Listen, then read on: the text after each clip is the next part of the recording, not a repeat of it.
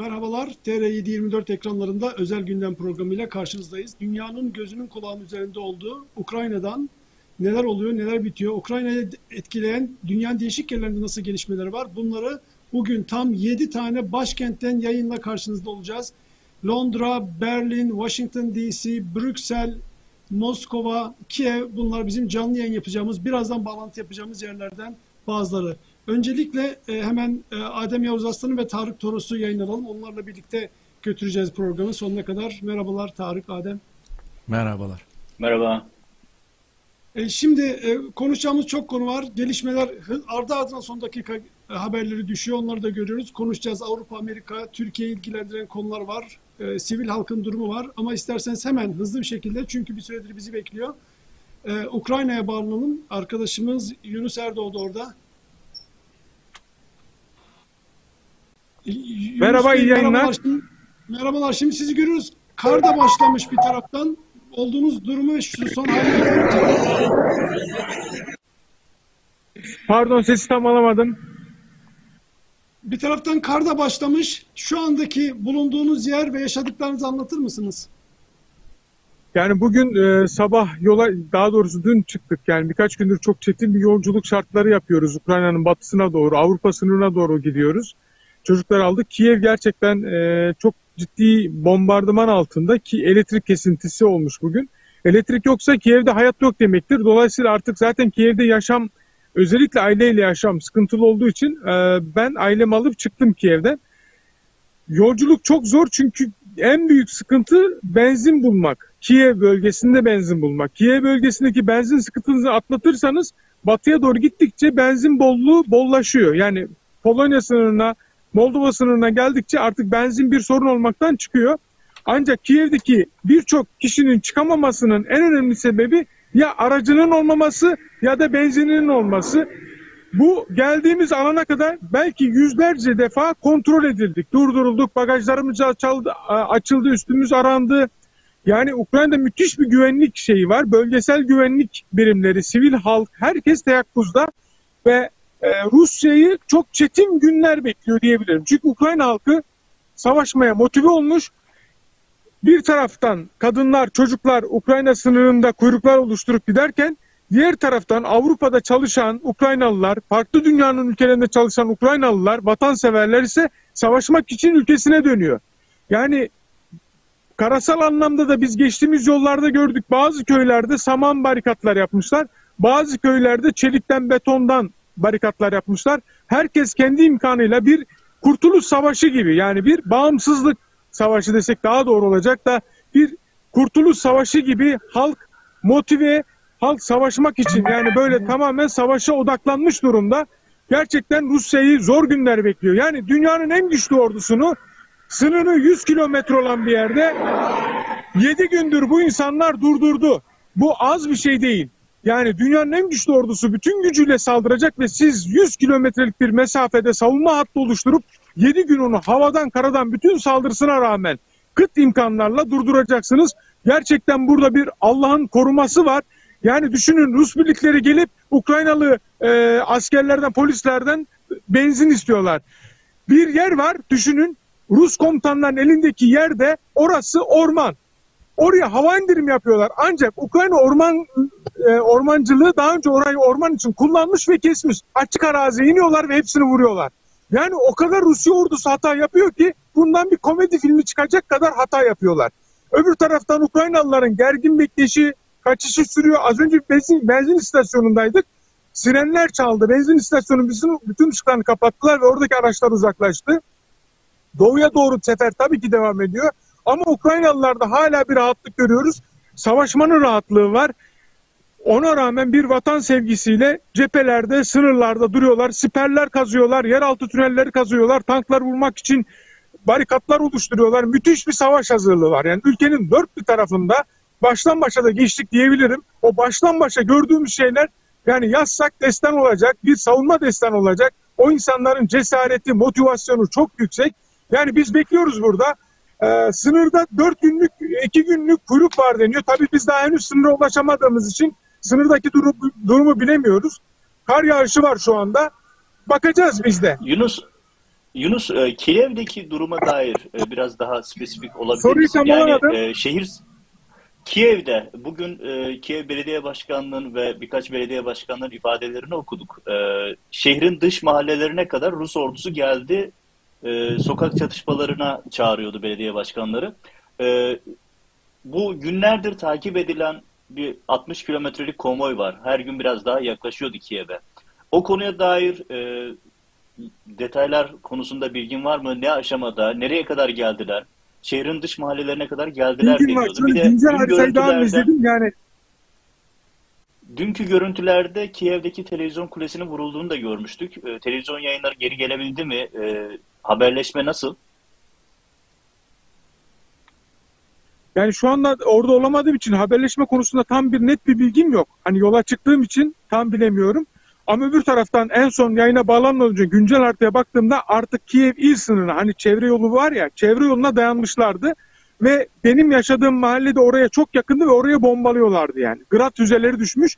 Artık demektir ki oralar yani e, zaten iyi ki çıkmışız çünkü bizim çıktığımız yere grad füzeleri düştü. Yani bizim ayrıldığımız bölgeye düştü. Zaten gitgide bomba sesleri yaklaştığı için çıktık. Normalde ben çıkmayı düşünmüyordum. Ama ailem olduğu için çıktım.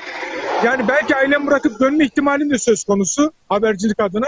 Şu anda e, tek derdim çocuklar çıkartmak ama dediğiniz gibi şu an tamamen biz o çatışma e, hattının içerisinden geçtik. Yani iki hat, iki ordu tam savaşırken silahların bombalar etrafımızda düşerken o hattın içerisinden arabayla geçtik. Yani mermiler ve bombalar tam etrafımızdaydı yani.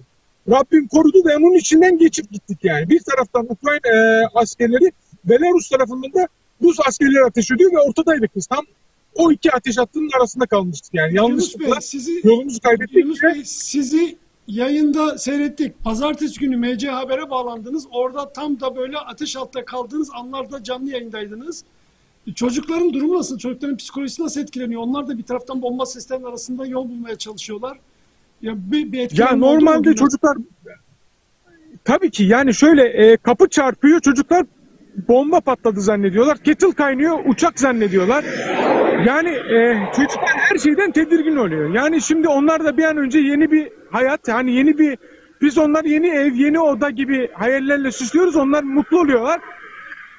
Unutuyorlar ama işte az buraya gelirken de çok alçak bir uçuş geçti. Yani uçağın üzerindeki yazıları bile gördüm. Pilota selam verecektim. Yani o kadar alçaktan uçtu ki. Daha sonra tabii yani bunlar korkutuyor yani. Bunlar olağan şeyler. Çünkü bazen geçtiğimiz yerlerde özellikle jetler batı tarafında olduğu için e, Ukraynalı jetler batıdan kalkıp e, doğu hatlarını vuruyor. Dolayısıyla biz geçerken sık sık jetlere maruz kaldık. Sirenler çalıyor. Bazen o Rus jetleri buralara kadar nüfuz edebiliyor. Yani e, nerede savaş oldu tam belli değil. Tam belli değil. Nereye hava indirmesi, indirmesi yapacakları tam belli değil. Rusya bir taraftan da tedarik güçlerini devamlı arka tarafta tutuyor. Yani bu adamların sıkıntısı yok. Savaşma sıkıntısı yok. Silahı kendileri üretiyorlar. Tankları kendileri üretiyorlar. Roketleri kendileri üretiyorlar. Ve devamlı gönderiyorlar. Diğer taraftan belki de en büyük e, onların sıkıntısı şu olacak. Asker sıkıntısı. Yakalanan esirler arasında e, ikinci sınıf Harbiye Akademisi öğrencileri var. Yani artık asker kalitesi, Rusya'nın asker kalitesi giderek düşüyor. Böyle bir durum var. Yani Rusya asker bulmakta zorlanıyor. Böyle bir sıkıntılar da olacak.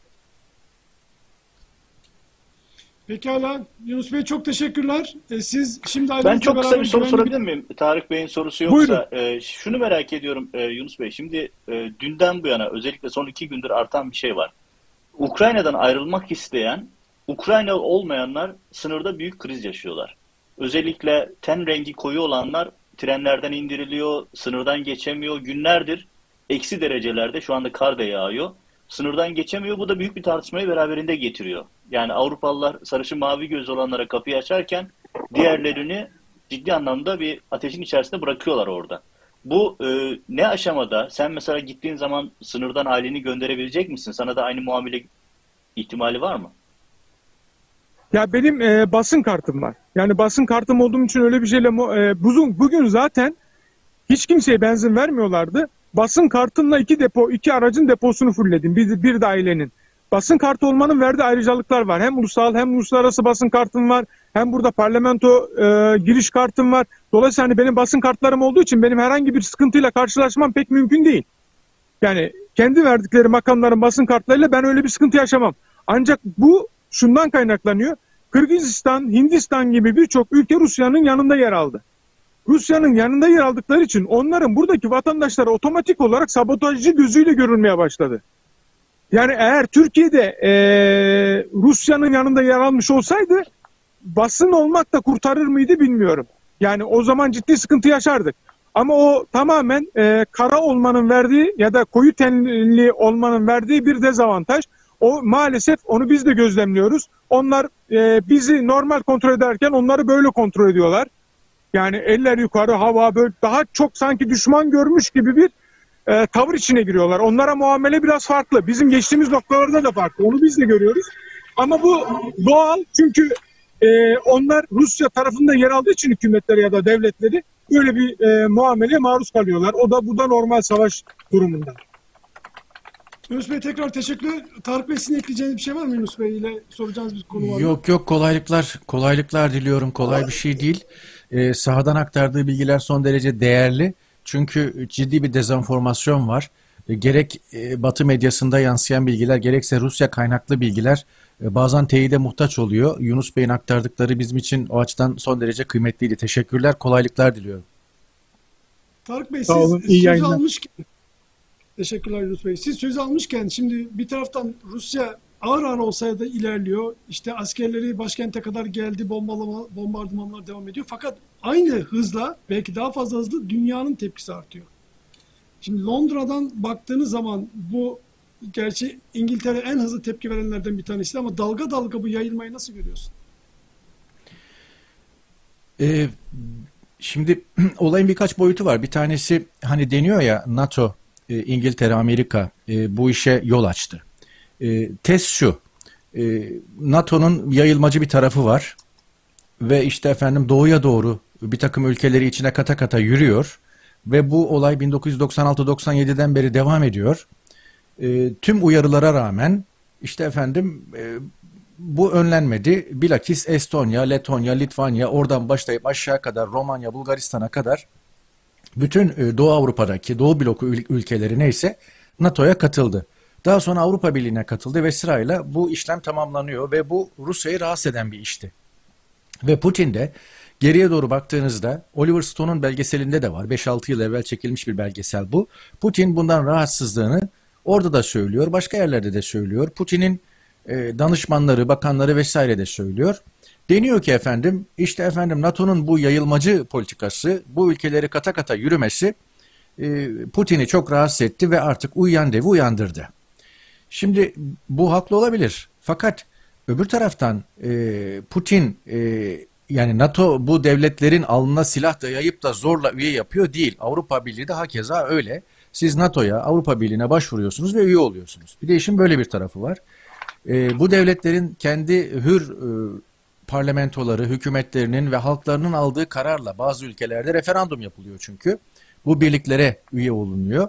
Haliyle egemen devletlerin e, aldıkları kararları sizin kritik etmeniz sizin üzerinize vazife değil.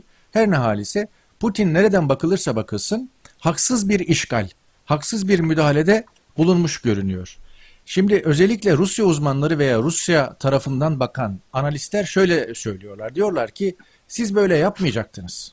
Bu adamın eline gerek, gerekçe vermeyecektiniz. Bak bu adamın eline gerekçe verdiniz ve adam girdi. Eğer siz bu gerekçeyi vermeseydiniz bu yapmayacaktı ve işte bu iş huzur içinde, sulh içinde çözülecekti. Hani öyle bir laf var ya.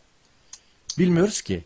Yani e, evet bu yönüyle e, NATO belki düşüncesiz davranmış olabilir. Bu yönüyle Amerika ve İngiltere e, basiretli davranmamış olabilir. Hatta e, bir anlamda bilemiyoruz. E, Putin'in e, kışkırtılarak veya bu kışkırtma sonrasında Ukrayna'ya girmeye zorlanacağını hesap etmiş. Bunu da ihtimaller arasında göze almış olabilir. Olabilir bu yani. Fakat son tahlilde yumruğu atan, işgal eden, e, masum halkları katleden ve dünya kamuoyunu, bütün dünya kamuoyunu karşısına alan bir lider var karşımızda Putin. Yapayalnız.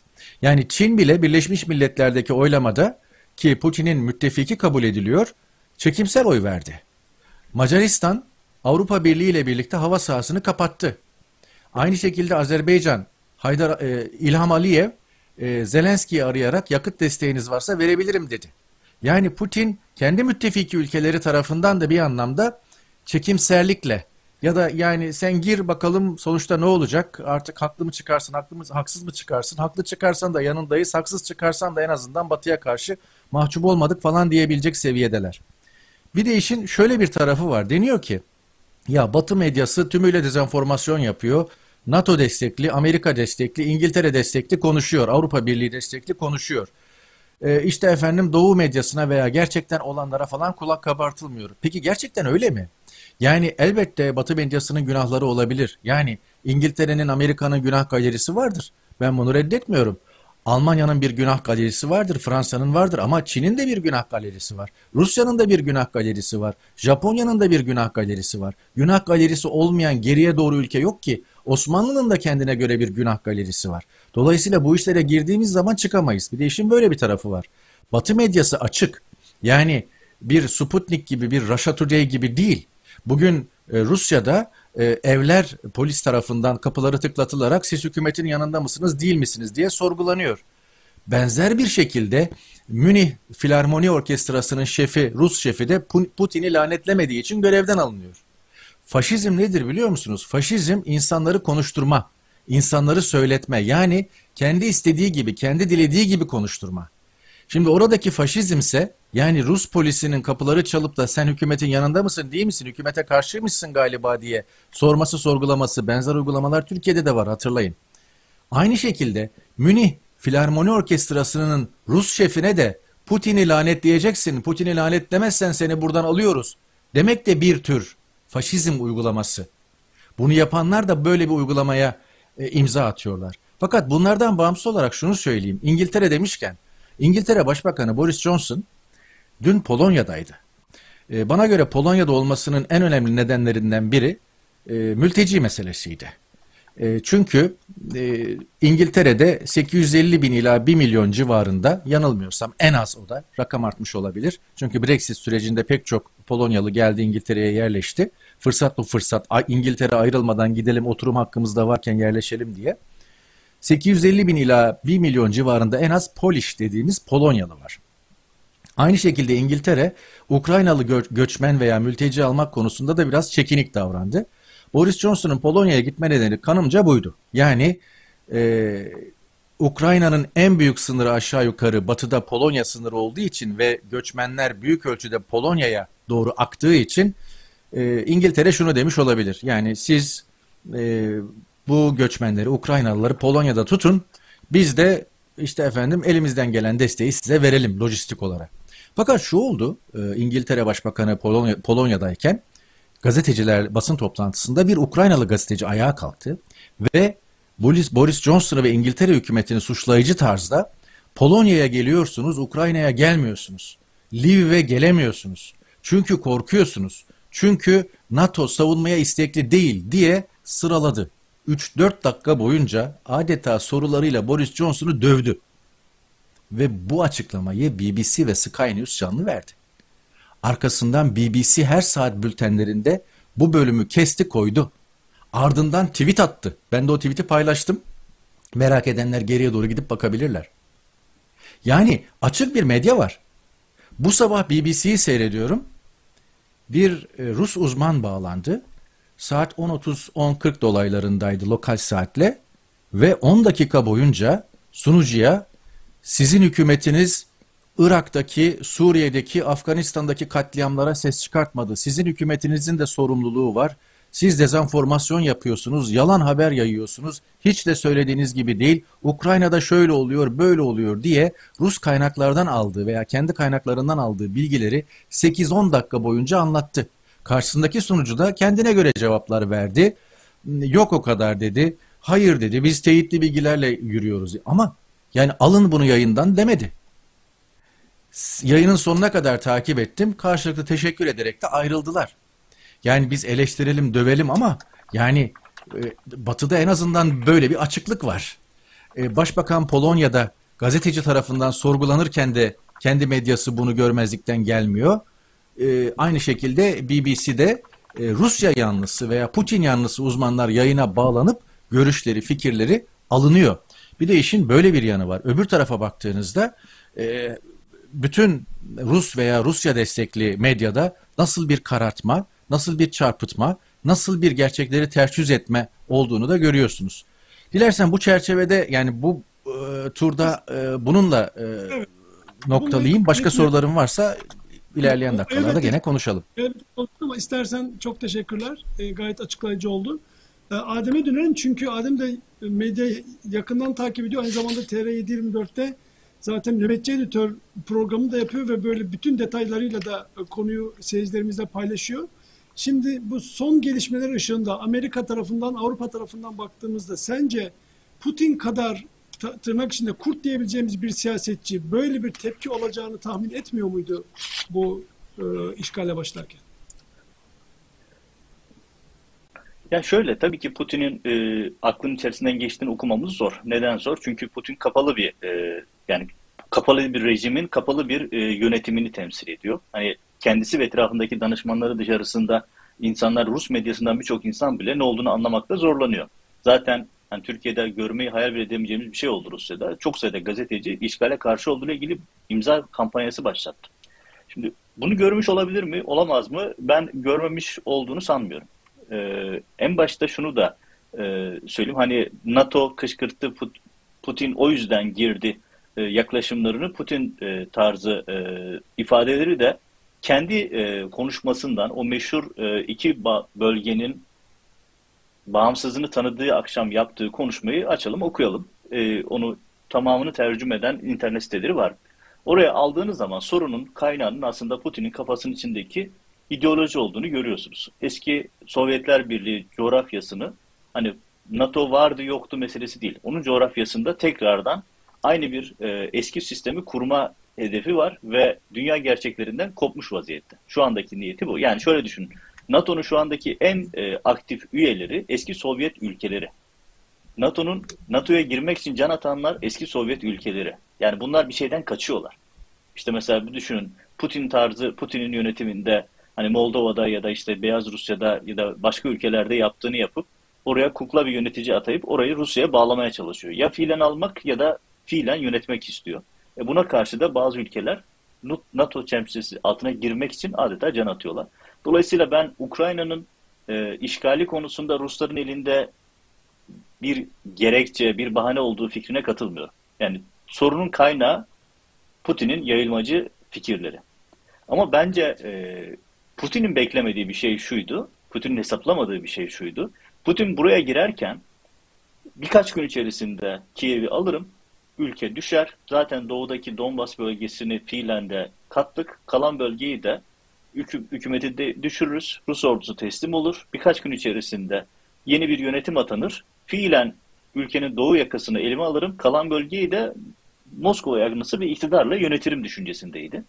Ama hesap uymadı. Birincisi çok ciddi bir direnişle karşılaşıyorlar. İkincisi Putin'in hesap hatası şurada oldu. Batı'nın Kırım'da ve diğer işte Gürcistan meselesinden başlayıp Kırım'da devam eden ve Putin'in bu yayılmacı politikalarına karşı Batı'nın çekingen tavırlarının aynen devam edeceğini düşündü. Yani bir takım yaptırımlar gelir. Ben o yaptırımları zaten stoklamışım 650 milyar dolar gibi bir e, stok yapmışım diye düşün. Çünkü bir bütçe e, ayırmıştı zaten buraya girmeden önce. Yani yaptırım geleceğini bekliyordu zaten. E, bununla yürürüm diye planladı. Ama e, başta Amerika olmak üzere Avrupa Birliği'nin özellikle Almanya gibi ülkeleri, Fransa gibi ülkeleri düşünün İsviçre gibi bağımsızlık, tarafsızlıkla meşhur bir ülke bile taraf artık. Yani bir bakıma bir yanda Putin ve onun arkasında birkaç tane kendi otoriter yandaşı, öbür tarafta tüm dünya oldu. Putin'in beklemediği şey buydu. Yani şimdi detaylarını konuşalım. Ee, dün akşam biliyorsun Biden'ın ilk ulusal sesleniş konuşması vardı. Bu, bu, bu ulusal sesleniş konuşması bizim birazdan böyle iyice detaylara indiğimiz zamanki konuşacağımız konulardan bir tanesiydi. Şimdi istersen böyle genel bir çerçeveye bakmış olalım ve birkaç noktadan da ne olup bittiğini anlamaya çalışalım. Önce bağlandık Ukrayna'ya, oradaki son durumu aldık Yunus Bey'den. Şimdi e, asıl önemli konunun yaşandığı yerlerden bir tanesi Rusya biliyorsun. Moskova'ya dönenin Arif Asaloğlu şu anda karşımızda. Bir taraftan da dünya böyle ekonomik olarak yaptırımlar uygulamaya başladıkça Rusya'da halk da sıkıntı yaşamaya başladı. Sabah gelmeden biraz e, CNN'e baktığımda böyle kuyruklar oluşmaya başlamış. İnsanlar bir herhalde paralarını almaya, çekmeye çalışıyorlar. Çünkü e, uluslararası ticaret yapamayacak hale geldiler. Arif Bey sizi dinleyelim. Moskova'da neler oluyor? Halk nasıl etkileniyor? Merhaba, iyi programlar. Ee, evet, Moskova'da da e, hava değişti gerçekten. Yani psikolojik e, e, ortam e, çok farklı. E, insanlar gün geçtikçe geriliyor. Biraz önce söylenildiği gibi e, bu hareket e, birkaç günde biter gibisinden bir düşünce vardı. E, en başta Putin'in açıklamalarında da bu hissediliyordu zaten. Ama yedinci gün geçti. Halen ciddi bir mesafe anlamamış oldu. Halk direnişi de arttı bu süre içerisinde. Yardımlar da arttı. Yaptırımlar da çok arttı. 2014'teki yaptırımlarla şimdiki yaptırımları kıyaslarsak arada çok fark var. Yani o zamanki yaptırımları mesela 10 dersek şimdi belki 100 şeklinde yaptırımlar var. Yani siz de takip ediyorsunuz. E, Moskova'dan kalkıp da İstanbul'a giden Pabeda uçağı, Pabeda Hava Yolları diye bir hava yolları var. Onların bir uçağı e, uçak kiralanmış Avrupa e, Birliği ülkelerinden yaptırımlara takıldı. Uçak orada kaldı, İstanbul'da kaldı. Ya da Fransa sahillerinde yine aynı şekilde e, ticari bir gemi normalde e, limana çekildi. Yüzlerce, binlerce e, Rus firmayla e, Avrupa Birliği firmalar arasındaki kontratlar iptal edildi. Yani yaptırımlar gerçekten çok ciddi. E, ilk gün e, ilk günden önce 1 dolar mesela 75 rubleydi. Şimdi bugün e, e, akşam saatlerinde 120 civarındaydı ve her gün Merkez Bankası da e, müdahale yapıyor. Yani o işte 600 milyar civarındaki rezervlerin e, kullanma şeyi e, bu şekilde. Hani yardım e, e, piyasayı rahatlatmak için şey yapacaklar, müdahaleler yapacaklar. Rezervleri bu şekilde kullanacaklar. E, kredileri e, e, sektörlere e, açmaya çalışıyorlar. Kredilerdeki Arif Bey, ra- kendi rakamları sesiniz, arttırdılar. kendi sesiniz kulağınıza geliyorsa kulaklığınızı çıkarabilirsiniz isterseniz. Kendi sesinizi tekrar duyuyorsunuz zannediyorum. Yok yok normal, normal. Devam edebiliriz. Ekonomik yaptırımların toplum üzerindeki etkilerini. Yani şöyle biraz önce e, Adem Bey'in söylediği gibi toplumun içerisinde e, şey var, e, farklı damarlar var, farklı yapılar var. E, Kremlin destekleyenler var, desteklemeyenler var. Ama tabii Kremlin bu kararı e, aldı. Şimdi operasyon da çok uzadı. Fakat bugün e, şöyle bir şey oldu. Operasyonun e, şekli netleşti. Yani üç ihtimalden bahsediliyordu. İşte sadece Donbas bölge, bölgesiyle yetinme gibi. E, Dnieper'in doğusunun alınması gibi. işte Harkov'da dahil Odessa'ya kadar olan kısmın alınması gibi. Şimdi haritada gözüküyor zaten. E, üçüncüsü de komple Ukrayna'nın tamamı e, alınması gibi bir e, hani e, ihtimaller vardı. Bugün ki açıklamalara falan bakarsak sanki ikinci ihtimal üzerine yoğunlaşılmış gibi. Şeye kadar Lukashenko'nun Birleşmiş Birleşmiş Milletler'deki açıklamasındaki o haritaya da dikkat ederseniz Odessa'da e, dahil edilerek e, Moldova sınırıyla e, birleştiriliyor, birleştiriliyor ve Trans e, Dinyester'le e, e, Rusya sınırları tamamen birleşmiş oluyor. Dolayısıyla burada bazı önemli sanayi şehirleri var. Mesela Harkov gibi, Jitomir gibi falan buralarda Rusya almış oluyor. Zaten e, bugün anlaşıldı ki e, artık Ukrayna'nın Azak Denizi ile çıkışı tamamen e, bitmiş oldu. Yani bunlar e, önemli gelişmeler. Ama gün geçtikçe de e, e, yani Moskova sokaklarında, Petersburg'da falan sokak gösterileri artıyor. Bugün mesela yine duyduğumuz bir rakam toplamda 6 bin civarında gösterici e, gözaltına alınmış. Dolayısıyla tepkiler de arttıkça Rusya'nın yani kendi iç dinamikleri harekete geçtikçe Ukrayna'nın e, direnişi devam ettikçe ve batıdan gelen yaptırımların da etkisi ekonomiye, cebe e, dokunmaya başladıktan sonra sanki süreci bu şey belirleyecek gibi ama onun dışında e, işte Lavrov'un bir açıklaması oldu, yine Shoigu'nun bir açıklaması oldu. Hedefimize ulaşana kadar e, operasyon devam edecek diyorlar. Yani anlaşılan şu ki bu hedef eğer e, Moldova sınırına kadar ulaşmaksa, tamamen bu şehirleri almaksa sanki buna e, devam edecek gibi bir durum var. Arif Bey, Ee, Arif siz Bey e, aynı zamanda hemen bir Aa, ben soru şey sorabilir miyim söyleyeyim burada Arif Metin Bey. Bey özür dilerim. Arif Tamam. bir- ben bir şey söyleyeyim sonra hemen sen söyle istersen. Siz aynı zamanda araştırmacısınız ve Türkiye-Rusya ilişkilerinde de uzmanlığınız var. Türkiye ilişkilerine baktığımız zaman o, o nasıl gözüküyor? Yani Rusya-Türkiye ilişkileri sizce artık eskisi gibi olur mu? Bundan sonra nasıl yönlenir? Şöyle işin açıkçası buradaki yaklaşımlara bakarsak Türkiye ile ilişkiler artacak gibi. Niye? Yani mesela Boğazlar Boğaz'daki e, askeri e, gemilerin geçişini kapattılar ama yani Rusya'nın şu an yani Boğazlara çok ihtiyacı var mı? Çok e, yani tartışılır. E, Asıl donanması biliyorsunuz e, Karadeniz e, sahillerindeki e, do- donanmalar ya da askeri e, e, yani e, teçhizatları için yani şu an çok boğazlara ihtiyacı yok. Karadeniz sahilinde e, devam ediyor bütün hadise. Hani boğazları kapattı. Tamam burada bir tepki oldu Türkiye karşı ama Avrupa Birliği tamamen e, ya da batıdaki birçok ülke yaptırımlara başladıktan sonra e, e, Ukray e, Rusya için alternatif bir kanal tek Türkiye kaldı. Yani Türkiye üzerinden ticaretini artıracak benim kanaatim. Türkiye hatta Erdoğan belki e, aracı olmaya çalışacak Batı ile ilişkileri e, kurmak için Ukrayna Ukrayna ile ilişkileri kurmak için falan. E, yani sanki e, Rusya ile Türkiye'nin arasındaki ticaret hacmi bundan sonra da daha da artabilir. Yani bir de e, Rusya tekrar yani cephesi zaten çok genişlemiş. Türkiye'ye karşı tepki gösterip de tekrar yeni bir cephe e, genişletmeye de çok girmek e, ister mi? Çok yani ben bilmiyorum bunu. Ama e, bir de şey, e, Erdoğan'ın karakteri de var biliyorsunuz. Bu tip krizlerde yani çok iyi değerlendiriyor. Yani sanki o kurnazlığını yine yapabilecek gibi bir düşüncem var.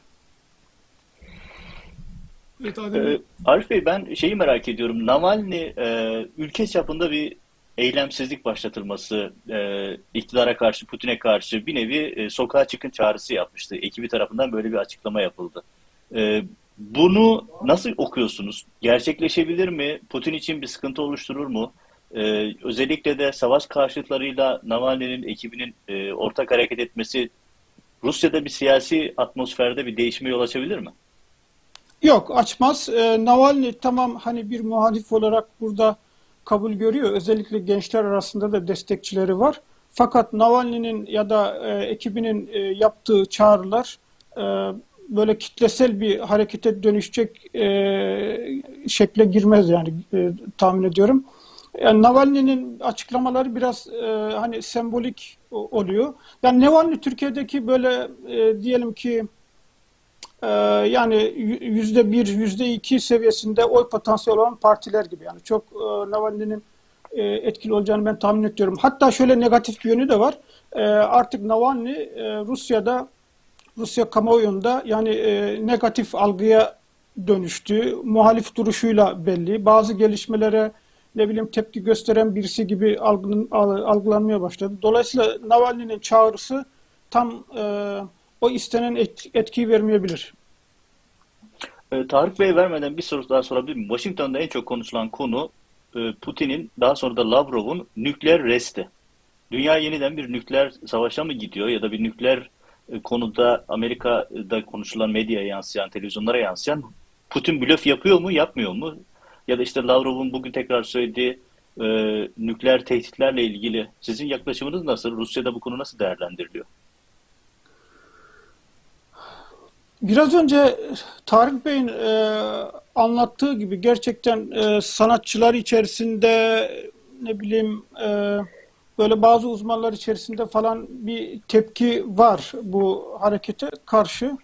E, toplum içerisinde de bir e, tepki gösteren kitle var. Fakat sanki karar alıcılar e, bu tepkilerden çok etkili etkilenmiyorlar gibi bir duruş var. Benim kanaatim işte Shoigu'nun ve Lavrov'un falan açıklamalarında olduğu gibi sonuca varmak eğer bazı e, nükleer silahları kullanmayı gerektirecekse Rusya bunu yapabilir. Fakat oradaki yalnız açıklamalarda Rusya nükleer silah derken şunu kastediyor. Nükleerle bu hani orada teknik bir şey tabii ben tam bilmiyorum e, bazı ağır silahların kullanmasını kastetti. Yani e, hani nükleer silahlar da belki olabilir ama e, yani e, silahların şiddetini e, artırmayı e, karar alabilirler. Yani hedefe varmakta eğer bunu kullanmak gerektiriyorsa sanki kullanırlar gibi bir hissiyatım var. Çünkü e, dün yani LDPR partisi var burada. Liberal e, Jirinovski'nin partisi. Onların yani çok öncesinden bir e, görüşme talepleri vardı. Biz dün onlarla oturduk bir e, görüşme yaptık. Hemen ben bu konuyu açtım. Yani niçin yani böyle bir şey? Sanki yani dedim Rusya'nın toprağı mı azdı? Ne bileyim e, sizin enerji kaynaklarınız zaten çok. Yani zengin bir ülkesiniz, güçlü bir ülkesiniz. Ukrayna bu kapsamlı savaşın sebebi nedir diye. Yani e, Adem Bey sağdan giriyorsunuz, soldan gidiyorsunuz, giriyorsunuz ama kararlar karar vermişler. Yani bu operasyon gerekiyordu. Ukrayna şımarık bir çocuktu. Bu çocuğa haddini bildirmek gerekiyordu. Yani yaklaşımlar öyle. Yani onların yaklaşımları öyle. Onu e, aktarmaya çalışıyorum. Ukrayna şımarık bir çocuktu. Bu çocuğa haddini bir vermek gerekiyordu. Zaten Batı'nın da tutumu vardı.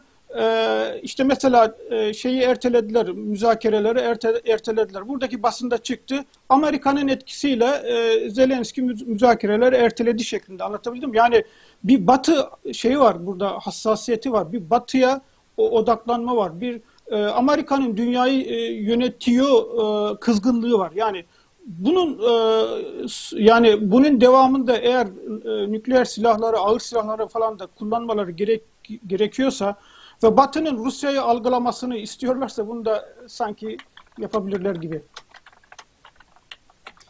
Tarık Bey sizin ekleyeceğiniz var mı? Yani söyleyeceğim şey şu, e, global bir dünya ve Batı'nın yaptırımlarla amaçladığı Rusya'da hayatı zorlaştırmak, Ruslara hayatı zorlaştırmak ve vatandaşlara bunu hissettirmek. Görebildiğim kadarıyla da bunu hissettirmiş durumda. İnsanlar eskisi gibi telefonları belli uygulamalar çalışmıyor, banka kartları çalışmıyor. Belli müsabakalarda kültürel açıdan Netflix'in bile bir Anna Karenina'yı falan e, prodüksiyon aşamasında iptal etmesi falan gibi şeyler e, ulusları yaz, yalnızlaştırıyor. Yani böyle bir e, izolasyona, e, böyle bir e, ötekileştirmeye hiçbir ulus kolay kolay e, razı gelmez. Kısa orta vadede olan biteni anlamasa bile uzun vadede ne kadar yalnızla, yalnızlaştığını görür. Fakat gördüğüm şey şu, Kremlin, Moskova, Rusya'yı yönetenler, Ukrayna'ya girenlerin bu çok fazla umrunda değil. Yani ben açıkçası bu harekatın son birkaç haftada ani olarak karar verilip başlatılmış ve sonuçları çok da fazla hesap edilmeden ABCDE planları yapılmadan falan e, girişilmiş bir macera olduğu kanaatinde değilim. Bekleyip göreceğiz. Üçüncü Dünya Savaşı'nı telaffuz etti Sergey Lavrov, Rus Dışişleri Bakanı. Bu bugüne kadar kimsenin son haftalarda telaffuz etmediği bir şeydi. E, açıkçası endişeyle takip ediyorum. Öyle söyleyeyim Metin Yıkar. Pekala. Çok teşekkürler. Arif Bey size de çok teşekkür ederiz. Ee, teşekkürler. Yani, sağ olun. Katkılarınız için yayına çok tekrar teşekkürler. Umarım bir sonraki yayınlarda yine, yeniden sizlerle birlikte oluruz. Ee, Adem Bey şimdi e, bu heyetler arası görüşmeler var. Birincisi oldu Ukrayna ile Rusya arasında çok da bir mesafe anlamadı ama bu görüşmeler sanki bir şekilde olayı havasını aşağı doğru indirebilir, e, biraz e, ateşi söndürebilir gibi olur mu sence? Heyetler arası görüşmelerden bir sonuç çıkar mı? Yani bugünkü ertelendi zaten ve e, bir şey çıkması da iki tarafta beklemiyor aslına bakılırsa. Yani hem Ukrayna tarafı beklemiyor hem de az önce Arif Bey'in de söylediği gibi bütün Rus kaynakları Zelenski'nin görüşmeleri baltaladığını ve süreyi uzatmak için Amerika'nın baskısıyla bir takım oyalama taktikleri yaptıklarını iddia ediyor. Yani e, bu görüşmelerin kapıyı açık bırakmak bir seçenek ama e, her iki tarafında buradan bir e, sonuca gitme beklentisi olmadığını söyleyebiliriz. En azından şu ana kadarki süreç o şekilde. Zaten e, görüşme beklenirken özellikle bugün yoğun bir şekilde sivil sahaların bombalanması, Ukrayna'nın her yerinden sivil kayıp haberlerinin gelmiş olması zaten e, diplomatik çabaların e, çok da umut verici olmadığının bir başka göstergesiydi. Peki yani şimdi tekrar Washington DC perspektifine dönelim. Dün dediğin gibi Biden'ın bir uluslararası sesleniş konuşması vardı. Bu aynı zamanda dünyanın en azından Batı dünyasında yakından takip ettiği konuşmalardan biriydi. Ee, Amerika'nın aldığı tutum, pozisyon, NATO ve e, Avrupa Birliği açısından baktığımızda bu 7 gün içinde ki geçen hafta bugün bir yayın daha yapmıştık çok ciddi bir değişiklik oldu değil mi? Yani daha böyle biraz tansiyonu iyice arttırdılar, e, yaptırımları arttırdılar. Bundan sonrası için ne bekliyorsun? Şimdi e, dün akşamki ulusal sesleniş konuşması, birliğin durumu tam adı, resmi adı birliğin durumu konuşması e, önemli bir konuşma. Amerika'da başkanlar yılda bir kere e, kongrede böyle bir konuşma yapar ve dünyanın her tarafı bu konuşmaları izler. Sonuçta herkesi ilgilendiren tarafları mutlaka olur bu konuşmaların. Şimdi oradaki konuşmaya bir bütün olarak baktığımız zaman aslında sorunun cevabı da var. Yani sorunun cevabını mesela geçen hafta e, çarşamba günü itibariyle söylediğimizde Ukrayna'nın yalnız kaldığını söylüyorduk. Çünkü gerçekten ilk gün itibariyle yalnız kalmıştı. Yani ilk gün beklediği o güçlü desteği alamamıştı. Hatta bunu da Zelenski çok büyük bir hayal kırıklığıyla bizim de yayında olduğumuz saatlerde zaten o haki askeri tişörtüyle birlikte çıkıp yalnız bırakıldığını söylemişti orada. Şimdi bir hafta içerisinde çok şey değişti ve bunun ipuçlarını biz dün akşamki Biden'ın ulusal sesleniş konuşmasında gördük. Şimdi şöyle bir ortam hayal edin. Ben yaklaşık 7 defadır bu ulusal, sesleniş konuşmalarını izliyorum. Obama ile başladım ve şimdi e, Trump'ı izledim ve şimdi Biden'da izliyorum. Biden geçen sene yapamamıştı çünkü Covid vardı. Bu seneki ilk toplantı şöyle çok ilginç bir şey oldu. Amerikan Kongresi'nde her yer sarı ve mavi yani Ukrayna bayraklarıyla çevrildi. E, Birçok insan sembolleri almış. İşte Ukrayna Başkonsol şey e, Büyükelçisi onur konuğu e, ve Biden konuşmaya Ukrayna ile başladı. Bir saatlik konuşmanın ilk 14 dakikası Ukrayna ve ayakta alkışlandı. Alkışlayanların içerisinde de muhalifleri de vardı. Yani cumhuriyetçiler de ayakta alkışladı ve burada çok net bir e, pozisyon çizdi Biden. Dedi ki ya bu mesele hani karanlığa karşı bir savaş, mücadele diktatörlerle otoriterler arasında bir savaş şeklinde tanımlıyor ve özellikle burada dünyanın bir tarafının Putin'e, öbür tarafının da e, Ukrayna'nın arkasında toplandığı vurgusunu dikkat ediyor. Bakın orada söylediği şey hani hava sahasının kapatılması, Amerikan hava sahasının kapatılması önemli bir konu. Bütün e, ticari faaliyetlerin yasaklanması, sınırlanması önemli bir konu. Ama oligarkların mal varlığına el konulması ve bütün servetlerinin dondurulması da şu anda e, çalışılan bir konu. Hatta bununla ilgili bir görev gücü kuruldu. Yani düşünün New York'un, Washington'un böyle Amerika'nın Los Angeles'ın en gözde yerlerinin en büyük e, en büyük servet sahipleri hep Rus oligarklar. Yani New York'un o meşhur 5. caddesinde onlarca, yüzlerce Rus oligarka ait gayrimenkuller var. Banka hesapları o şekilde şişik, şirketler ve e, önemli yatırımlar var. Bunların hepsi donduruluyor. Tabi bunların hepsi e, Putin'in gerçekten canını yakan şeyler. Ya düşünün dünden bu yana Amerikan borsasına bakın e, ya da işte uluslararası borsalara bakın. Ya Amerika şey Rusların o çok övündükleri devasa şirketler inanılmaz derecede değer kaybediyor. Hatta işte Putin e, şey dün Biden konuşurken şunu söyledi. Yani e, Putin neyle karşılaştığının hala farkında değil dedi. Balıkçılara geleceklerinden haberi yok diyor. Ve buradan şunu anlıyoruz. Bu hadise sadece e, Putin'i Ukrayna'da tutma meselesi değil. Bu ittifak hazır AB, Amerika önderliğindeki bu ittifak ki az önce Birleşmiş Milletler'de e, oylama sonuçlandı. Türkiye'de e, Rusya aleyhine oy kullandı. Onun da detaylarını söyleyeceğim şimdi. E, burada yapmaya çalıştıkları şey şu. Otoriter diktatörlüklerin, otoriterlerin, diktatörlerin saldırganlarının bedenini ödetmediğimiz zaman, dünkü aynı bu ifadeyi kullandı. Dünya kaosa gidiyor. Dolayısıyla bunun dünyaya maliyeti artıyor. Biz buna izin vermeyeceğiz dedi. Bu açıdan e, dünkü konuşma e, şu anlama geliyor. Başta Amerika olmak üzere Avrupa Birliği ve bir takım ülkeler yoğun bir şekilde Ukrayna'nın arkasında ve Putin'i zor bir süreç bekliyor. Gerçekten bu e, Swift kararı olsun, oligarkların e, mallarına el konma olsun, hava sahalarının kapatılması olsun. E, yani resmen şu anda Rusya'nın nefesini kesiyorlar. Hatta bu sabah Biden e, bir program için Beyaz Saray'dan çıkarken gazetecilerle konuştu. O dedi ki Ukrayna şey Rusya'dan petrol ve doğalgaz alımına da yasak konuşulması, şey konulması şu an gündemde. O da konduğu zaman Rusya'nın en büyük damarını da kesmiş olacaklar. Bu buradaki hareket sadece Rusya'yı Ukrayna'dan uzak tutmak değil, aslında Rusya'yı da Putin'i de ciddi anlamda zayıflatmak gibi bir hedef var. Bu da e, uzun vadedeki şeyler, e, planlar arasında gözüküyor. Bu arada tabii bütün bunlar olup biterken altını çizmemiz gereken hatırlatmamız gereken bir konu daha var. O da Rusya ekonomisi tarihin en e, sıkıntılı zamanlarında birini yaşıyor ama bu aynı zamanda dünya ekonomilerini de etkiliyor. Rusya dünyadaki önemli petrol üreticilerinden bir tanesi. Dolayısıyla da bu tedirginlik ortamı dünyadaki petrol fiyatlarını da arttırıyor ve bütün Batı ülkelerinde ve dünyada e, önümüzdeki günlerde yüksek petrol fiyatlarından dolayı oluşan bir ekonomik problem dalgası oluşabilir diye uzmanlar bekliyorlar. Bunu da bir kenara Bir, bir hemen e, tarihe geçmeden bir katkı yapayım mı? Yani şöyle ifade edeyim. Mesela düşünün e, sadece bir isim Alişer Usmanov isimli bir oligark var mesela Putin'in ekibinden.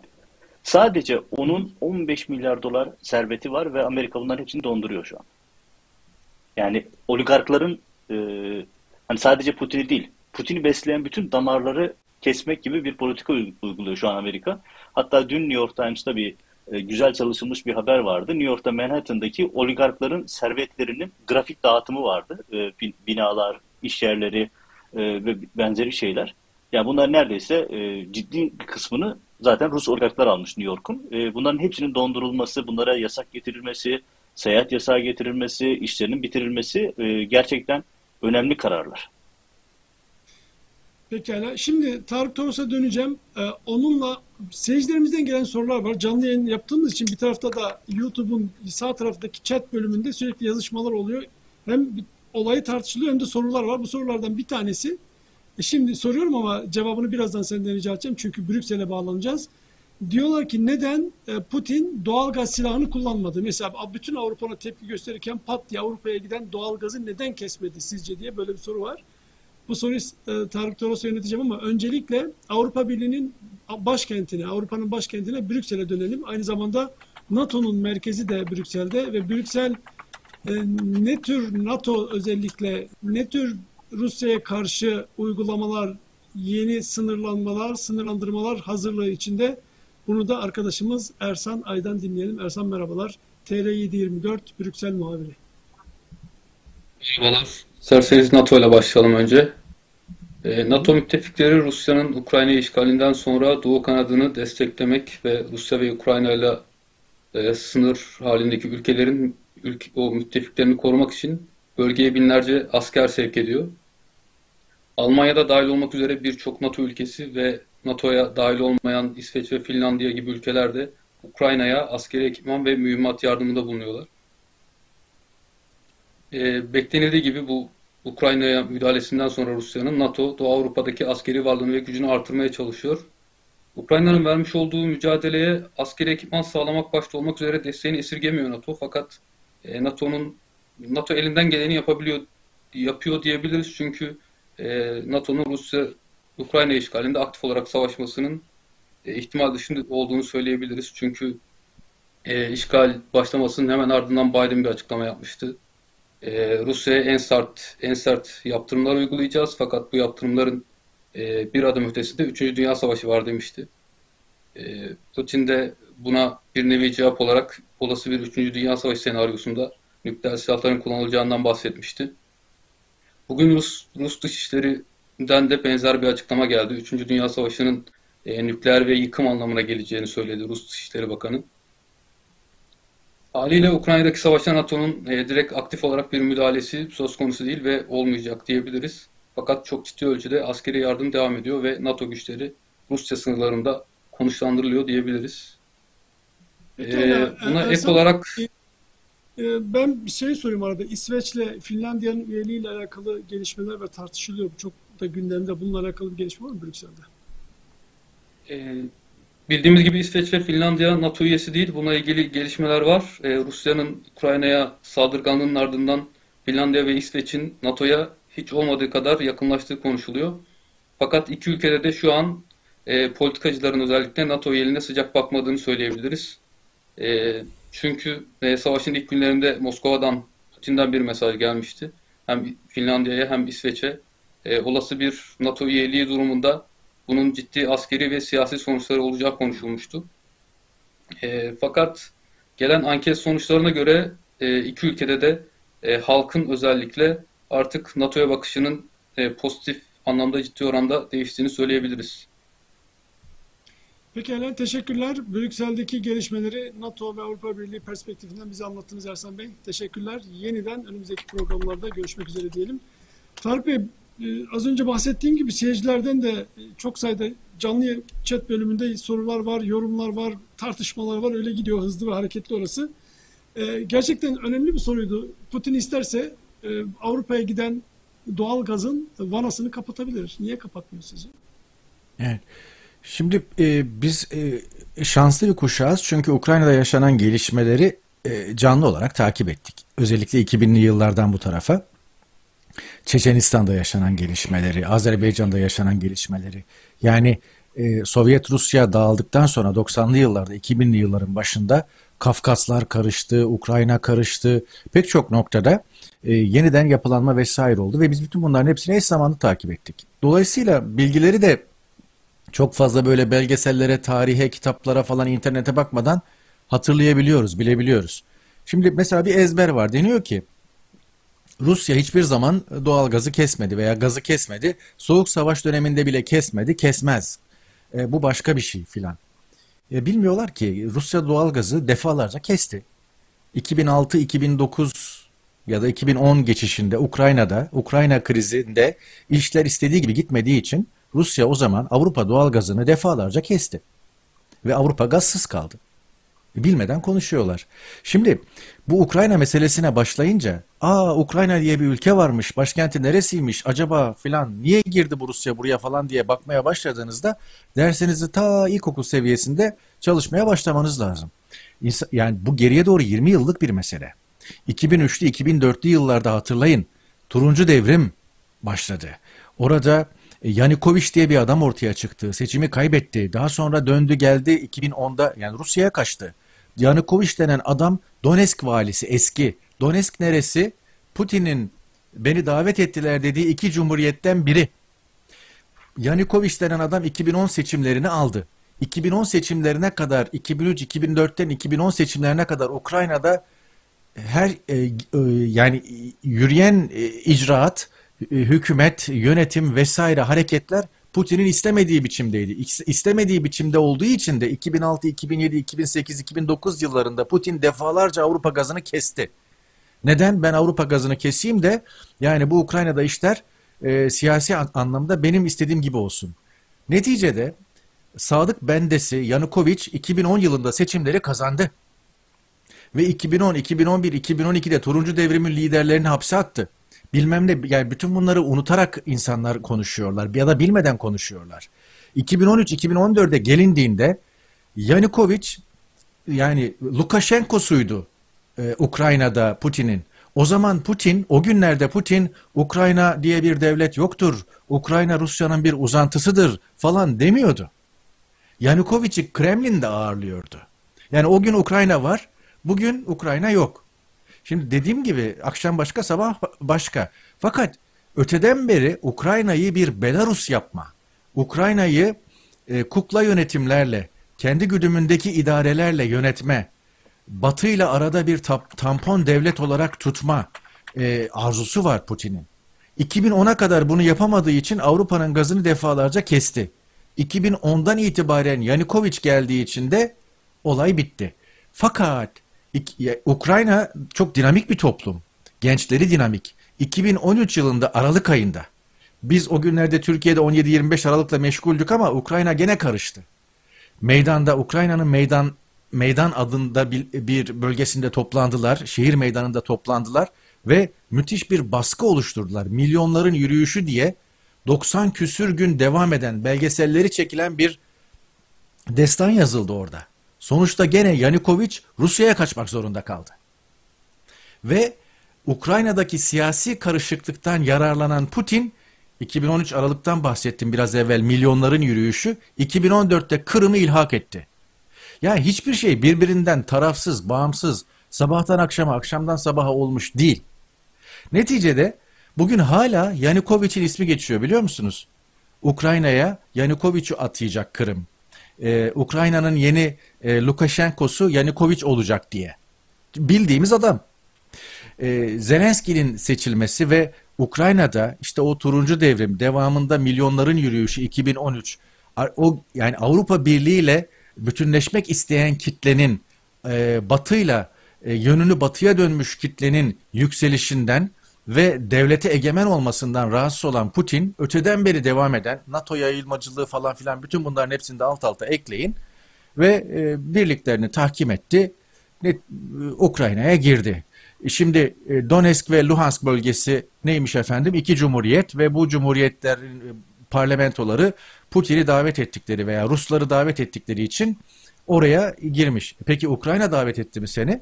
Kimse bu soruyu sormuyor. Ayrıca geçelim Putin özellikle 2014'ten bu tarafa Kırım'da ve o e, Donetsk ve Luhansk bölgelerinde e, 800 bin ila 1 milyon pasaport dağıttı. Maddi manevi destekledi, askeri yardımlarda bulundu, lojistik yardımlarda bulundu vesaire. Yani hiçbir şey sabahtan akşama olmadı. Gazı keser mi? Oradan başladık, buraya kadar geldik. Kusura bakma biraz dağıttıysam. E, ben e, bu aşamada gazı keseceğini düşünmüyorum. İki nedenle. Birinci nedeni şu. E, bir e, gazın ekonomik bir karşılığı var. E, gaz satıyor. E, gazı kesmesi demek e, paranın kesilmesi demek. Ekonomik olarak daha büyük sıkıntıya girmesi demek. İkinci ve bana göre daha önemli nedeni de şu. Putin aleyhinde yeterince e, dünya kamuoyu birleşti. E, bir Putin nefreti oluştu. Hitler'le özdeşleştiriliyor vesaire. Gazı kesmesi ve Avrupa'nın özellikle Almanya'nın, Finlandiya'nın soğukta kalması, donması, üşümesi ve e, yani Ukrayna'daki mağduriyeti Avrupa'nın geneline yayar. Macaristan, İtalya e, büyük ölçüde %50'den daha fazla Rus gazına bağımlı. Herkes bir Fransa değil. Fransa sadece %25 bağımlı. %75 nükleerden karşılıyor enerjisini. İngiltere %35 dış gaza bağımlı ama onu da büyük ölçüde Norveç'ten karşılıyor. İngiltere'deki Rus gazı %5 sadece. Olsa da olur, olmasa da olur. Fakat Avrupa'nın özellikle Almanya, Macaristan, İtalya çizgisindeki ülkeler özellikle Finlandiya %95 Rus, Rus gazına bağımlı. Bir anda kışın ortasında hala devam ediyor sert kış koşulları e, e, açta açıkta ayazda kalmaları e, Putin nefretini zaten devam eden Putin nefretini daha da büyütür. Bundan dolayı bunu Kremlin e, Putin istemez. Fakat gazı kesme meselesinin cepte olduğunu bir BC planı olarak ihtimaller içinde olduğunu düşünüyorum.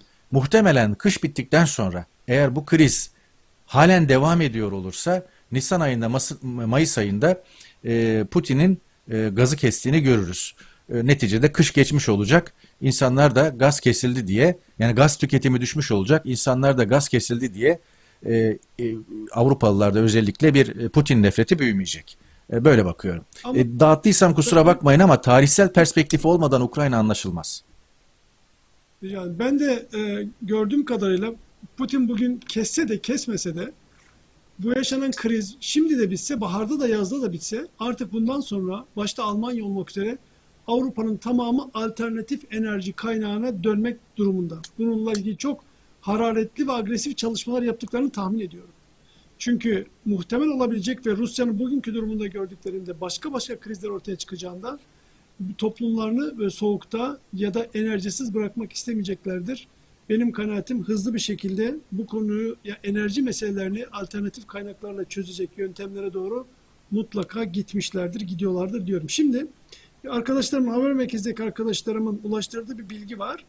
Ee, İsveç'in en önemli gazetelerden bir tanesi şimdi bir son dakika haberi giriyor ve diyor ki dört uçak Gotland bölge üzerinden e, İsveç hava sahasını yani Rus uçakları ihlal etti diyorlar ve paylaştıkları gazete Rusya'nın e, İsveç'in en önemli gazetelerinden bir tanesi. Bu gazetenin iddiası ve haberi bu. Artık böyle şeyleri duysak da duymasak da yani şaşırmayabiliriz. Çünkü bir yerde bir ateş çıktı. O ateş nereye doğru yayılır, ne kadar yayılır gerçekten kestirmek zor.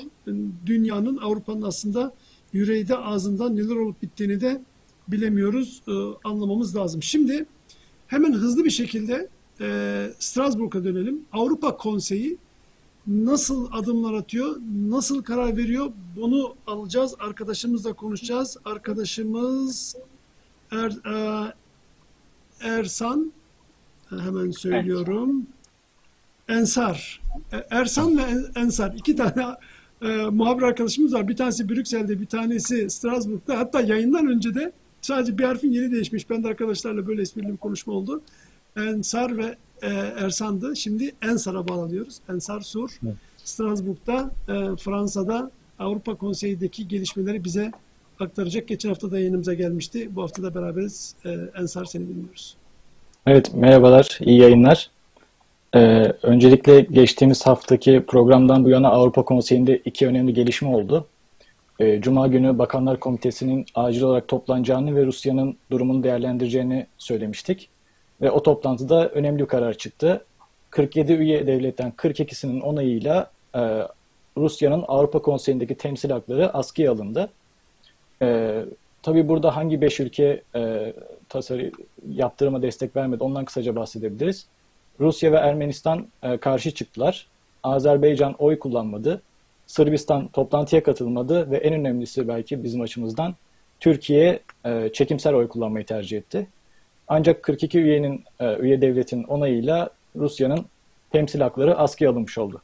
Peki bu askıya alma kararı ne anlama geliyor? Ben geçen hafta çıkarılmasını beklediğimi söylemiştim ama şu an askıya alındı sadece. Askıya alınma şu anlama geliyor. Rusya'nın artık Bakanlar Komitesi'ne oy hakkı olmayacak ve Avrupa Konseyi Parlamenterler Meclisi'nde Rus delegasyonu yer alamayacak. Yani bu şekilde Rusya artık e, hiçbir şekilde Avrupa Konseyi'nde temsil edilmiyor olacak. Ama öte yandan Avrupa İnsan Hakları Sözleşmesi kapsamında Metin Bey, e, Rusya'nın sorumlulukları, yükümlülükleri devam ediyor ve e, Rusya'ya karşı görülecek davalar AHİM'e iletilmeye devam ediyor. Ve bu kapsamda da Rusya'nın AHİM yargıcı hala görev yapıyor ve davaları değerlendirmesine giriyor şu anda. Peki, Az önce söylediğin e, konuyu geçen hafta da hemen o ikinci konuya geçmedin. Az önce söylediğin Rusya'nın böyle uzaklaştırılması konusunu geçen hafta da konuşmuştuk. Sen bunu bekliyorum demiştin. Ben de Avrupa bu kadar hızlı hareket etmez. Çok şey zamana yayılarak gidiyor. Aylar yılları bulan gelişmeler oluyor demiştin.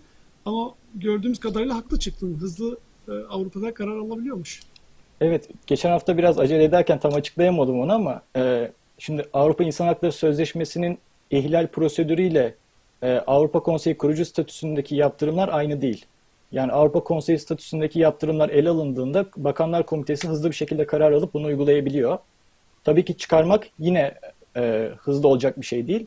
Ancak ihlal prosedüründeki kadar da zaman alacak bir durum değil. Yani çıkarmaya karar verirlerse bunu da hızlı bir şekilde gerçekleştirebilirler. E, Bakanlar Komitesi'ndeki e, belli bir oran var onun çoğunluğuyla. Orada hemen hızlıca devam edeyim. E, Ukrayna daimi temsilcisi de dün bir basın toplantısı düzenledi Strasbourg'da. Kendisi alınan karardan pek memnun değil ve yeterli görmüyor. sebep olarak da zaten malum Ukrayna'nın uğramış olduğu işgalin işgalin karşısında askıya almak yeterli değil diyor ve önümüzde bu hafta yine Bakanlar Komitesi toplantıları var. Orada Rusya'nın konseyden tamamen çıkarılmasının gündeme gelmesini istedi. Ancak bunun Avrupa Konseyi açısından da bir olumsuz tarafı var çıkarmanın. Bildiğiniz üzere Avrupa Konseyi üye devletlerin e, finansmanlarıyla, katkı payı ödemeleriyle ayakta kalıyor. Ve Rusya burada çok ciddi bir öneme sahip. Çok ciddi miktarda para ödüyor Avrupa Konseyi'ne. E, öncelikli olarak e, bu yüzden Avrupa Konseyi buradan oluşabilecek organizasyonun bir felce uğramasını engellemek için önlemler almaya çalışıyor. Bu sebeple de pazartesi günü Avrupa Konseyi e, Parlamenterler Meclisi Tini Cox e, bütün parlamenterlere seslendi ve dedi ki gidin ülkenizde meclisi ikna edin, yeni kararlar çıkartın ve ülkenizin Avrupa Konseyi'ne, konseyine olan katkı payını artırın. Bu şekilde eğer Rusya yaptırımlardan e, sıkıntı duyup çekilmek isterse veya biz onu konseyden dışlamak, çıkartmak istersek organizasyonun işleyişi devam edebilsin. E, finansman sıkıntısıyla karşı karşıya kalıp e, organizasyonu felce sürüklemeyelim dedi. Ee, çünkü aynı problem 2014'te olmuştu. 2014'te Kırım'ın işgalinden sonra Avrupa Konseyi Rus delegasyonunun meclisteki e, temsil hakkını askıya almıştı ve Rusya belli bir süre katkı payını ödemeyi reddetmişti ve Avrupa Konseyi küçülmek zorunda kalmıştı. Belli çalışanlarını işten çıkarmak durumunda kalmıştı. Bunun tekrarlanmaması için e, şimdilik böyle bir hazırlık var. Avrupa Konseyi'nin katkı payları artırılacak. E, ikinci gelişme evet. yine Avrupa Konseyi'nden. Çok hızlı hemen tamam, hızlı, e, ondan da hızlı bahsedeyim. bir şekilde ondan alalım. Tabii tabii hemen hızlı bir şekilde. E, Avrupa İnsan Hakları Mahkemesi'nin tabii biz aylar yıllar süren e, prosedürüyle tanıyoruz ama e, interim measures dediğimiz geçici tedbirler ve hızlı alınabilen bir mekanizması var. Ukrayna oraya başvurdu ve AHİM'den bu hafta bu hafta e, daha doğrusu dün bir karar çıktı. Kararda Rusya'ya e, sivillere karşı e, dikkatli olmasını ve hastaneleri, sivilleri, okulları işgal esnasında zedelememesini, onlara zarar vermemesini istedi. Ve Rusya'ya sorular yöneltti. Sivilleri korumak için ne tür önlemler aldınız? Bunları bize derhal yazılı olarak iletin dedi. Yine aynı zamanda İnsan Hakları Mahkemesi Ukrayna aleyhine açılacak davaları da şimdilik bakmayacağını, sonra incelemek üzere bakmayacağını açıkladı. E, durumu şu an Mart sonuna kadar ertelediler. Mart sonunda e, tekrar gözden geçireceklerini ilettiler. Ee, az önceki konuyla alakalı da belki hemen bir dakika daha rica edebilirsem çok memnun olurum. Tamam. Ee, az önce konuştuğumuz e, enerji konusuyla alakalı da Macron az önce biz yayındayken bir e, ulusa sesleniş yaptı. Orada yine merkeze koyduğu konulardan bir tanesi buydu takip edebildiğim kadarıyla. Dedi ki Avrupa'nın artık Rus enerjisine, Rus gazına bağımlı olmasını istemiyoruz ve bundan çıkmak için bütün çalışmaların üret yapılması gerekiyor, devam edilmesi gerekiyor dedi. Macron bu kapsamda geçen yıldan itibaren zaten Fransa'da orta ölçekli nükleer santrallerin yeniden inşasına yönelik e, bir proje hazırlamıştı. E, bunun yine diğer ülkelere de bir şekilde e, enerji bağımsızlığını sağlayabilmek için iletmesi bekleniyor. Son gelişme de e, yine TR24 e, sitemizde izleyicilerimiz e, bakabilirler. Bu, dün sabah e, Fransız Ekonomi Bakanı e, enteresan bir açıklamada bulunmuştu. Yaptırımların etkisinden bahsederken e, bir anda hızını alamayıp Rusya'ya karşı biz bir ekonomik ve finansal bir savaş açtık ve Rus ekonomisini çatlatıncaya kadar yani çökertinceye kadar bundan vazgeçmeyeceğiz demişti. Ee, ancak sonrasında Dimitri Medvedev eski Rus devlet başkanı, Rusya devlet başkanı e, Bruno Le Maire cevap verdi. Dedi ki e, sözlerinize dikkat edin. Tarih gösteriyor ki dedi eğer ekonomik savaşlar devam ederse bunlar gerçek savaşlara dönüyor. Bu şekilde bir tehdit e, içeren bir tweetten sonra da Bruno Le Maire geri adım attı ve kullandığı sözlerin e, biraz uygunsuz olduğunu kabul etti. E, Avrupa Konseyi'nden ve Fransa'daki gelişmeler şimdilik bu kadar. Sorularınız varsa e, alabiliriz. Çok teşekkürler Ensar. E, detaylıca bize aktarmış olduğun gelişmeleri e, önümüzdeki programlarda yine birlikte olur. Zaten sen haberlerinle TR24'ü sürekli güncelliyorsun ve o, oradaki durum olup bitenleri e, seyircilerine, takipçilerle e, paylaşıyorsun. Tekrar teşekkürler.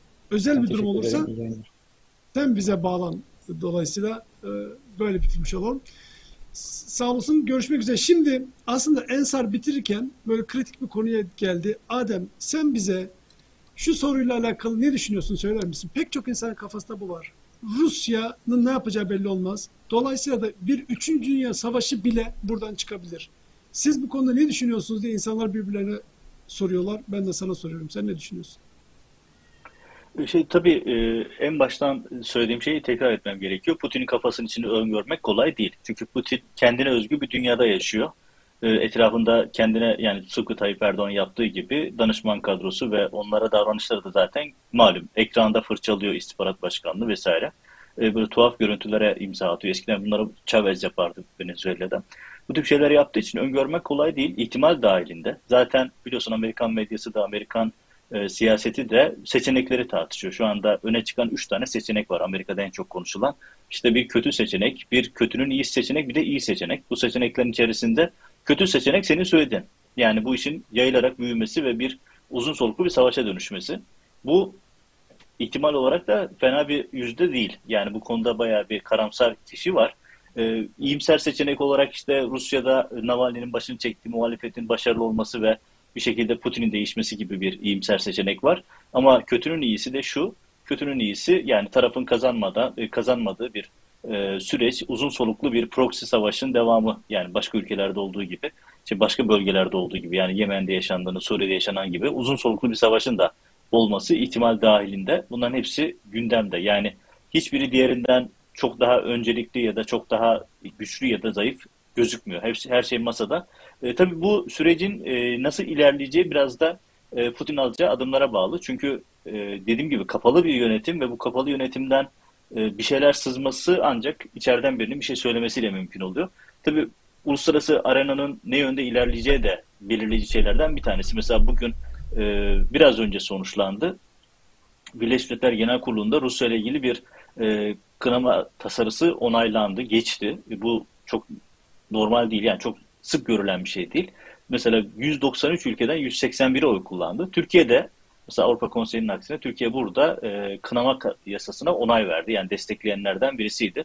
Desteklemeyen sadece 5 ülke oldu. Bu da ilginç. Yani Suriye, Kuzey Kore, Eritre, e,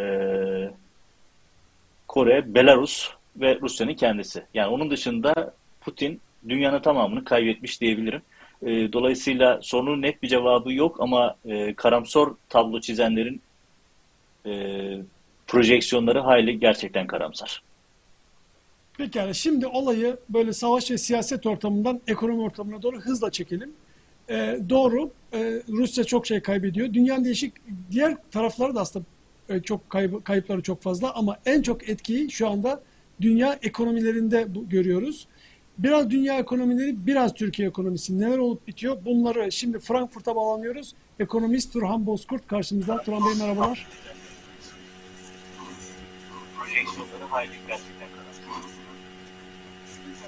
Ses biraz geç mi gidiyor Turhan Bey size? önce açtığın konuya birkaç ilave yapayım. O da şu. Dün akşam dikkatini çekmiştir.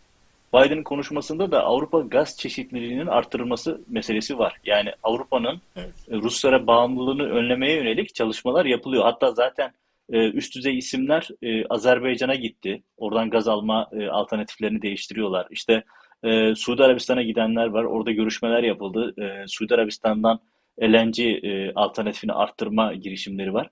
Başka seçenekler de gündemde. Yani hani şu Putin gazı keserse meselesini e, bir koz olmaktan çıkarmaya çalışan bir politika zaten uygulamaya kondu. Hani az önce Macron'un ifadesi gibi e, Biden'ın da dün buna benzer ifadeleri vardı.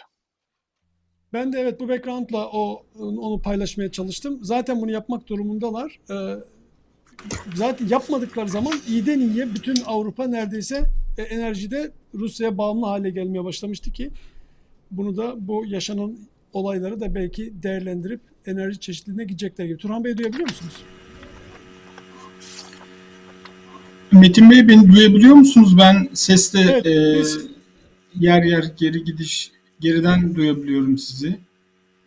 Peki biz şimdi sizi rahat duyuyoruz. Eğer siz de bizi duyuyorsanız bir sorumuz var. O da e, Ukrayna'da yaşananların Şimdi dünyayı ile alakalı. Siz son dönemlerde yakından takip eden ekonomistlerden bir tanesisiniz. Yorumlarınız çok kıymetli. Bizim takipçilerimiz için de kıymetli. Biraz Türkiye perspektifinden bakarsak Ukrayna'da yaşanan kriz ve enerjideki bu yaşanacak muhtemel darboğazlar Türkiye'yi nasıl etkiler, dünyanın geri kalanını nasıl etkiler? Tabii bir taraftan da aslında dünyanın Moskova'ya karşı uyguladığı e, sınırlandırmalar Rusya halkını da çok şu andan itibaren etkilemeye başladı. Uluslararası para trafiği neredeyse durmuş durumda e, Moskova'nın ve Rusya'nın. E, Rusya perspektifi, Türkiye perspektifi, dünyanın geri kalanından baktığım zaman nasıl bir ekonomi bizi bekliyor diye sizinle konuşup sonra programımızı tamamlamak istiyoruz. E, tabii e, savaşla e, barışın e, taraftarlarının da ortaya çıktığı kritik kavşaklardan birinden geçiyor insanlık tarihi. E, bugün Ukrayna'daki bu Rusya'nın Ukrayna topraklarını önce istila, tamamını ele geçirirse hukuken işgale dönüşecek olan bu e, saldırısı aslında 21. yüzyılın öyle çok da tasavvur edildiği gibi barış, sevgi, hoşgörü, e, sınırların kalktığı, e, e, birazdan konuşacağız. Enerjide yeşil enerjinin öne çıktığı, kömürün, nükleerin e, geri planda kaldığı bir asır olmayacağını bir despot bütün dünyayı karşısında hizaya dizerek hepimize e, iliklerimize kadar hissettirecek şekilde acı acı öğretiyor. Demek ki e, vaktinde alınmayan tedbirler e, ya Rusya'nın doğal gazı var, var çok üzerine gitmeyelim. Putin de o kadar uzun boylu bu Ukrayna'yı işgal edeceğini zannetmiyoruz tarzındaki müsamahakar tavırlar, yaklaşımlar hem Amerika devletlerinde hem Avrupa Birliği'nde aslında e, ilk hafta geride kalırken e, maçın ilk devresi itibariyle büyük ama yani şu anda Ukrayna'ya çalışsa da acı gerçek şu Ukrayna yapayalnız bırakılmıştır. Bağımsız bir devlet bütün dünyanın gözü önünde istila ediliyor.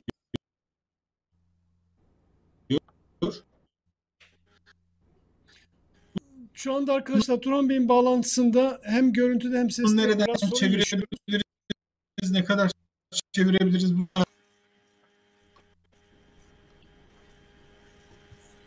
Metin Bey sizi- beni duyabiliyor musunuz? Ben tabii ses Biraz- biraz muhtemelen internetten dolayı aksıyor olabilir. E, maalesef e, bulunduğum yerde internette de bir e, yayına bağlanmadan önce de aksaklıklar vardı.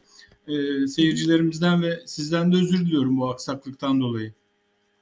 Rica ederim, rica ederim. Tam tam duyamıyoruz. İsterseniz böyle siz şimdi son birkaç cümleyle isterseniz toparlayalım. Ondan sonrasında daha geniş konuşmayı da başka bir programda da yapabiliriz ama şimdi biraz daha iyi gibi devam E, edebiliriz. o zaman şöyle diyeyim, e, e, hızlıca toparlayayım. Evet E, lütfen. Rusya'nın elindeki Rusya'nın elindeki kartlar çok hafife alınacak kartlar değil. Zaten e, bu e, kartların ne kadar kurulduğunu bildiği için Batı im- çok e, ürkek yaklaştı. Çok net bir tavır alamadı.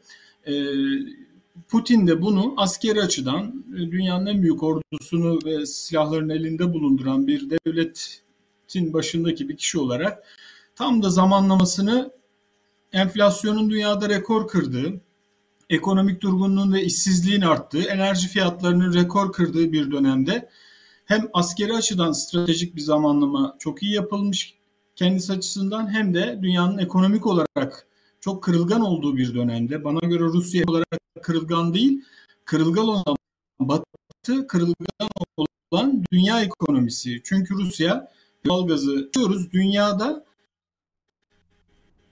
50 trilyon gaz rezerviyle en rezerve sahip ülkeden bahsediyoruz. Ona en yakın ülke İran. 30 milyon trilyon metre gaz rezervi var. Üçüncü sırada o çok konuşulan Katar 23 milyar trilyon metreküp doğalgazı var. Petrolde aslında Rusya öyle e, doğalgazda olduğu kadar bir üstünlüğü yok. Ama tabii doğal e, bu şekilde dile getiriliyor. Orada mesela Venezuela, İran, Kanada, Irak, Kuveyt, Birleşik Devletleri rezervi itibariyle ispatlanmış rezervi itibariyle ilk sıralarda 7. sırada 8. sırada var. Rusya'nın dünya petrol üretiminin payı sadece vece yüzde 4 civarında. Ama doğalgazdaki bu mevcut liderliği